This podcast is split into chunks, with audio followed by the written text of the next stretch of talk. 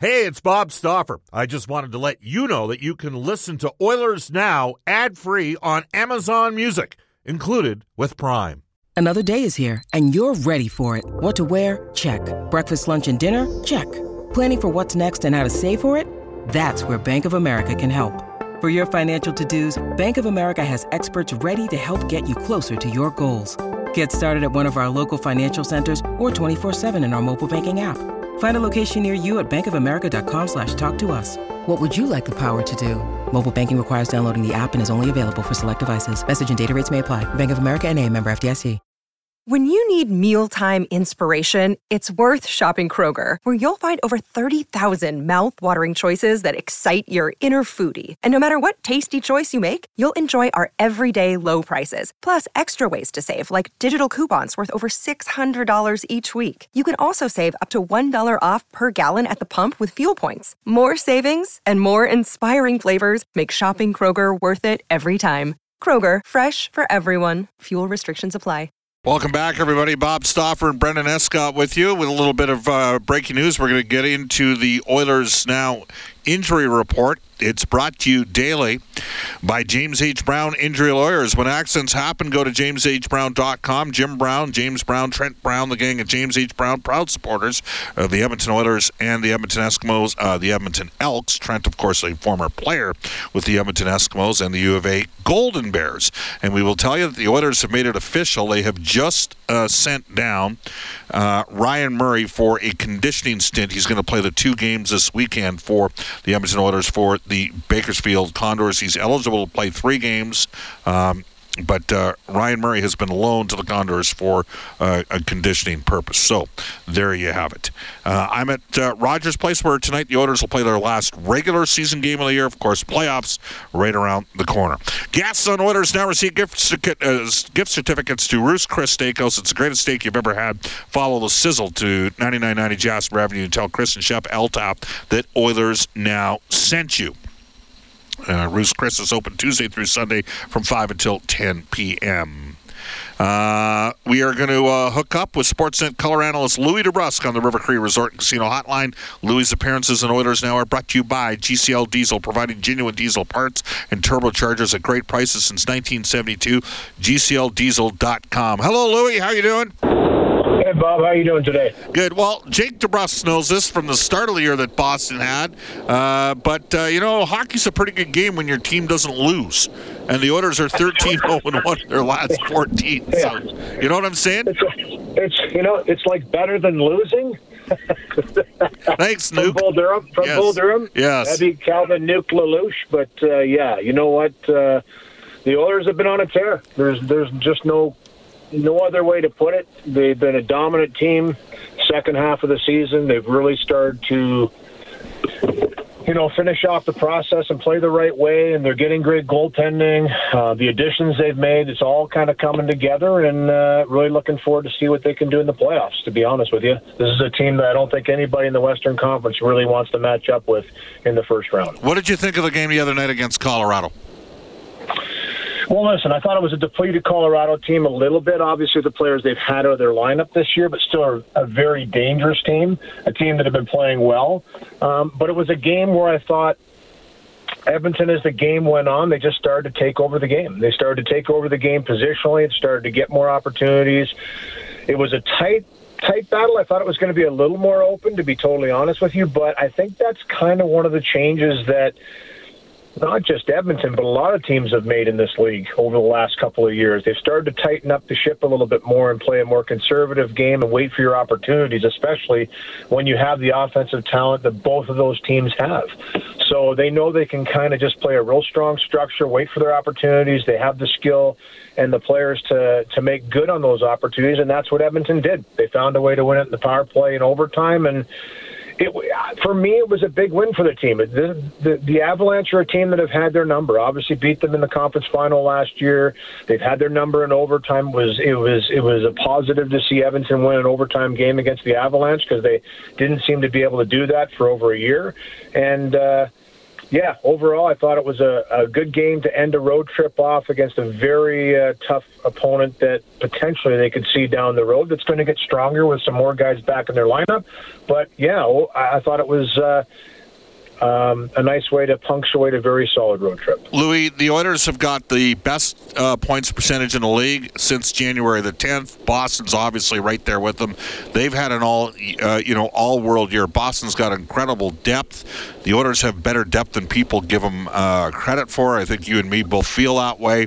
Uh, of course, the Oilers have the star, the high end power. Boston's had great goaltending. I mean, just off the charts goaltending. Yeah. Um, do you sense that people are becoming aware that this is a different Oilers team yeah. now than maybe past yeah. years? Yeah, hundred percent. And listen, it's pretty hard not to, you know, talk about the obvious. You've got Connor McDavid rewriting history here, uh, first player with 150 points since Mario Lemieux. Um, he's right up there in the top four now, uh, I believe. If, he, if you count Yzerman with 155 in Detroit, top four players point totals in the history, or what's he at right now? He's right up there. Anyway, he was the sixth player to have 150 points in the league, which is just incredible. Um, he's at 152, Louis. So if he gets one yeah. more point, he's yeah. top yeah. four. You know, One, he's the, the fourth highest scoring right? player in history. Yes. Yeah. So yeah. So so here's the thing. Like it's impossible not to talk about him. I mean, so every team that comes in, that's who you talk about. Rightfully so. You should talk about him because we see him every single day doesn't mean that you shouldn't be excited about what you're watching unfold in front of your eyes every single night. And I think it's amazing. Same thing with Leon Draisaitl, continually getting better and building an elite, elite player in this league. Ryan Nugent Hopkins. There's been, there's been a lot of storylines as far as the offense go and the dynamic season those players have had. But I do agree with you. I think that people maybe have overlooked the fact that this team has morphed into a team that can kind of match any way you want to play. And I think Edmonton loves that. I think Edmonton is completely comfortable with teams looking at them thinking they're an offensive juggernaut, and that's it. They'll sit there and go, yeah, you just keep thinking that. And then when we ground and pound you into a pulp, which they're very capable of doing, and I'll go back to the Thursday at home matchup a couple weeks ago against the Los Angeles Kings.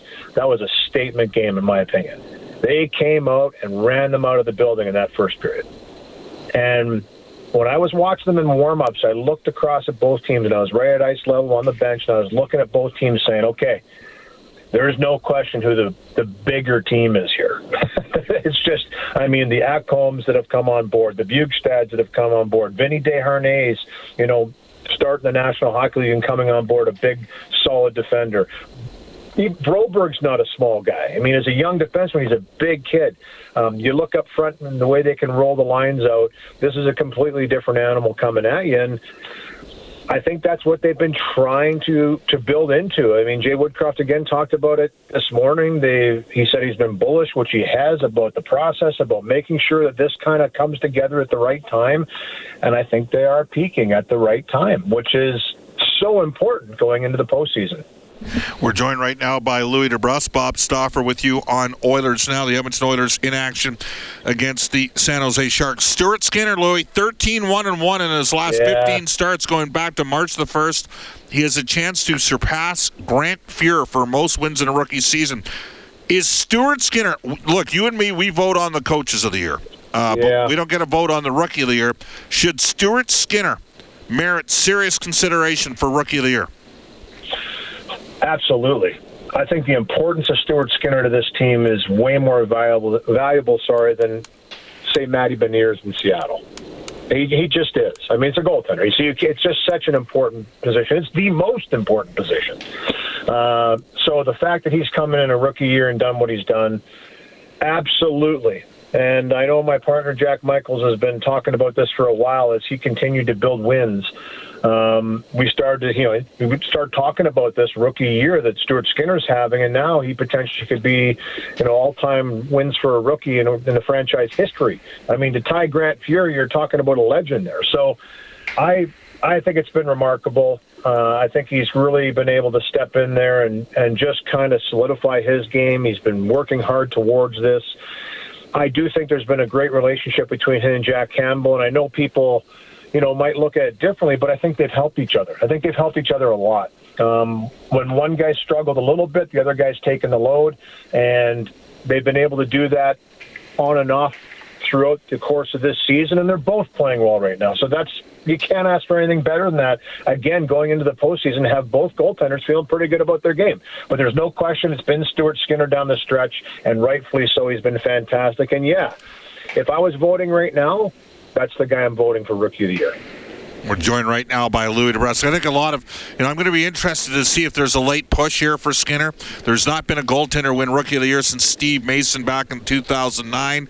Uh, he has a chance to surpass Grant Fuhr's team record. And that make a little bit of an interesting synchronicity there, given that Grant was a local product that guided, the, you know, helped the Edmonton Oilers yeah, win Stanley Cups. Yep. You got, and I mean, you know Grant Fuhr. You played Yeah. with Grant. You scored two goals on Grant Fuhr in one game, didn't you? yeah. yeah, claim to fame right there. Uh, I only scored on Hall of Famers. I did score on a few of them, but uh, didn't score many. But I remember them all. But I do remember those two goals. But I always tell the story when I worked with Grant in Phoenix when I first started doing the radio down there.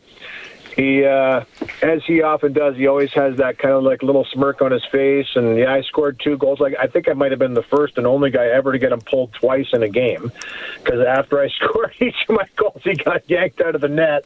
But uh, you know what? Because he he came, he got pulled out, and um, you know what? It was uh, the backup goaler came in, Noodles came in, McLennan, and then he he tried to rustle up his team, and he got physical with a couple guys, as as Noodles often did. And uh, Fuhr went back in. I scored again, they pulled him again. So I think they're arresting him for the next game. To be honest with you, it wasn't my goal. It was the fact that they knew that game was pretty much out of reach, and they did come back and win in Game Seven, and he had a shutout in Game Seven. So he had the last laugh. I always like to say because he he always waits and just looks at me and goes, "Yeah." That's fine and dandy. But when the game, when the series was on the line, he didn't let anything go by him. He was fantastic, and as we've heard Gretz and the the old Oilers talk about all the time, it didn't have, matter how many time how many times he'd been beaten in a game. If the game was on the line, that was the guy they'd want in between the pipes because he wasn't letting another one by him, and he did it that night. Yeah, I like uh, I like the goaltenders that do two things. They stop pucks when it matters, and they're Yep. low maintenance, and that is Grant Fuhr, and that is becoming Stuart Skinner. Well, you know what? It's it's a good comparison too with Stuart Skinner because he does have that great demeanor. We've talked about it all year long about how, and it's funny. I know Gene Gene Principe did a thing on it about his uh, his opening. I noticed it too. He goes out to the center and he stares down the other way, and he kind of looks like he's got like an intense growl on, but. I think it's just him really buckling down mentally and really focusing on the game in hand. We've seen Hellebuyck, what he does on the bench with his tracking movements with his eyes and all of that. I mean, goaltenders, it's such a psychological mental game that they have to get themselves ready to, to go in there and be dialed in for three hours. I mean, it's. I've always said this. I said, you know, race car drivers. I'm not a big car guy. I know my old partner Kevin Quinn loved cars, and you know, he was, um, you know, really into that. And I know the F1 show on on TV now is has has really made it kind of mainstream, and people are paying way more attention to it. But the focus those guys have to have in a race car. I'm comparing it a little bit to a goaltender because they have to be so focused at all times. They really do. They, it's very, you know, they do have a break, different from the race car guys. They get to go in intermission and have a break and come back. Commercials, they have a break. Those race car drivers are nonstop the entire time they're in the car for a pit stop, maybe here and there. That's about it where they can relax. They are so focused for so long of a period of time. But from a goaltender's perspective, it's similar in that regard. When they're between the pipes, it's just their tunnel vision on the task at hand. And uh, it's a different animal, but he has a great demeanor for it. He really does. He's a pretty big, relaxed guy. He goes in there and don't under don't ever question that as far as compete though. And I know, you know, Devan Dubnyk back in the day, the Big Easy, we talked about that. I honestly think it's a good trait to have for a goaltender. I truly do because it it's one of those jobs, and you talked about Grant Fuhr. The thing I loved about Grant Fuhr, when a goal was scored against him, he'd take the puck out of the net, he'd put it in the position where the linesman could come and pick it up, and he would just be on to the next shot. You got to have a short-term memory when it comes to goals against in that regard, and worry about stopping the next one. And I think he's done a great job of that, as Jack Campbell has too. I, I think that that's you know down the stretch here. They have two goaltenders that have slipped in there. I know they've kind of picked a few games for Jack to go in there, build his confidence back. He had a great stretch earlier in the year. I, I think that if you were to ask the coaching staff right now, they're very comfortable with both goaltenders going into the playoffs. All right, Louie, one final one for you. So there's three different scenarios. Again, if uh, Vegas wins tonight, the Edmonton Oilers would uh, most likely be playing the Los Angeles Kings. I, yeah, well, Vegas wins tonight. They are playing LA. They would. They Yeah, would, no 100%. matter what. Because Seattle, if Vegas wins, that means Seattle wouldn't pick up enough points to tie LA. LA's got Anaheim. They'll probably stay out of Seattle no matter what. If Seattle wins Actually, tonight, you're right. What am I talking about? I guess I don't know. I haven't broken that down. Jack's always the standings guy. yeah. He's better. He's better at the numbers than me, and so are you. All right, But, so we'll uh, we'll simplify. It's gone down to the last game of the year. Yeah, and, and, and there is three different scenarios. The most likely Yeah. scenario is that the Oilers play the LA Kings. Uh, if Seattle wins in regulation and Edmonton beats San Jose, which you know San Jose's struggling a bit here, uh, the Oilers then would play the Winnipeg Jets. And if there's a couple different uh, machinations that come together, there's an outside chance they'd play Seattle. I don't think the Oilers should fear anybody in the opening round. What about you? You respect them, Well, yes, but I don't think yeah. they should fear them because they're playing well. Your thoughts? Well, we always look at it from that perspective, but you have to look at it from the other team's perspective, which we said earlier in our conversation here. I don't think anybody's looking across and saying they'd love to match up against Edmonton in the first round. There's not a team that's saying that. I'm sorry. It's a, I can guarantee you. Just like in the East, they're probably saying the same thing about the Boston Bruins. It's Florida, the New York Islanders, and I'll guarantee you, if they had their choice, they'd probably try and avoid Boston in the first round. But um, this is the thing: you don't have that decision. All you can do is play your best and finish as high as possible. And Darnell Nurse talk, talking with him and Jack this morning said the same thing. Listen, we're not really, we can't be worried about who we're going to potentially play. It's about finishing the best note, the strongest we can, putting ourselves in the best position, which is home ice advantage. That's what it's all about. And then you just take whatever team comes your way because you're going to have to go through difficult teams to win it anyway. So whether it's the first, second, third, or the final, you're going to have to beat some darn good teams to make it and win the Stanley Cup. I think every team knows that. Um, so it's just a matter of finishing on a good note. But but there's no question. I, I think that the pride wanting to go out there and finish as high as possible is always there. When you start looking around though and starting to choose what team might be a better matchup or that, that's a slippery slope and a dangerous proposition, I think, for any organization. And we've already heard a couple of coaches down the stretch here talk about that from different teams. Jared Bednar, the same thing. He said, listen, it's dangerous to sit here and say, oh, we'd rather play this team than that team. You have to play good teams no matter who you're playing. Yep. Prepare yourself the best you possibly can. Go out there and put your best foot forward. Louie, great stuff. Thanks for your time. Sounds good, bud. Let's drop the puck. That's Louie DeBrus for GCL Diesel, providing genuine diesel parts and turbochargers at great prices since 1972. It is 12:51 in Edmonton. We will return with Oilers game day trivia for Pro Am Sports. This is Oilers now. I actually think the way this stretch has, has played out has allowed our team to get into a good rhythm. And, um, you know, I understand teams that maybe pull people out of the lineup and rest people, and that's everybody's own prerogative. But tonight we have the opportunity to win our division, win the conference. And I like the fact that our team is in a rhythm. Um, I think when you look at minutes usage down the stretch, we're not overplaying anybody. Um, you know, I, I like where our team's at. That is Edmonton Oilers head coach Jay Woodcroft. Uh, the full complement going tonight for the Edmonton Oilers. It is time for Oilers game day trivia presented by Pro Am Sports, Fan Cave, and Fan Gear Specialist for all budgets. In Edmonton on St. Albert Trail and proamsports.ca, they do things like uh, private signings. They've got Ryan Nugent Hopkins, who just finished his played his 800th NHL game, and uh, they did a, a whole uh, meet, well, a signing uh, with Evander Kane as well. That's the sort of thing they do. Again, proamsports.ca. Up for grabs a $50 gift certificate uh, that you could apply towards your fan cave or uh, fan gear uh, collection, and it's a relatively easy question bragging rights as well. Uh, you got to text us on the Ashley Fine Floors text line to, to get the correct answer. The San Jose Sharks have one former Edmonton Oiler player in their lineup. Who is that? You can text us at 780-496-0063. Who is the former Edmonton Oiler now playing for the San Jose Sharks? I mentioned him earlier in the show. And uh, we mentioned him yesterday as well because his brother just signed a deal with the Florida Panthers. His father was an NHLer as well. You can text us at 780-496-0063. Uh, that is way. See, now I'm going to have to go further down to get to some of the texts uh, that have come in earlier on the show uh, because now they're getting pounded fast and furious on the Ashley Fine Floors uh, text line. Again, uh, wow. Yeah, I knew this was going to happen there was a couple texts I wanted to get to earlier in the show. Here we go. Uh, Bob, I'll come uh, do a break stand in front of Rogers for some tickets. Can you help me out? Unfortunately, I can't. Sorry. I can't do that because I don't have tickets either. It's the playoffs. Are you seeing what some of the ticket prices are going for in the secondary market? Uh, hey, it's playoff fever. It's awesome. Come with it. You can text us at 780-496-0063. Cam in Red Deer, and not that Cam from Red Deer. Winnipeg is the team that scares me the most that we might have to play somewhere along the way. That one comes us from Cam in Red Deer.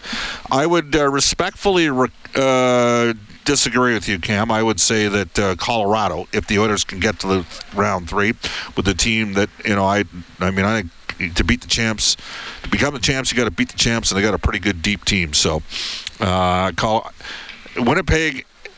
I know they swept Edmonton two years ago. Uh, Hellebuyck was terrific. He is an excellent goaltender. They got a good team. They're really emotional. They have wild swings during the year. The Oilers are way bigger and better on defense than they were that year, and they didn't have Hyman and Kane up front that year either. The Oilers are deeper, and I think Winnipeg's gotten a little bit older. So we shall wait and see in that regard. We'll head off to a global news weather traffic update with Randy Kilburn. And when we come back, Brian Lawton for Wow Factor Desserts on Oilers Now. And uh, we'll have your trivia answer as well for ProAmSports.ca. Bob Stauffer joining you live from Rogers Place.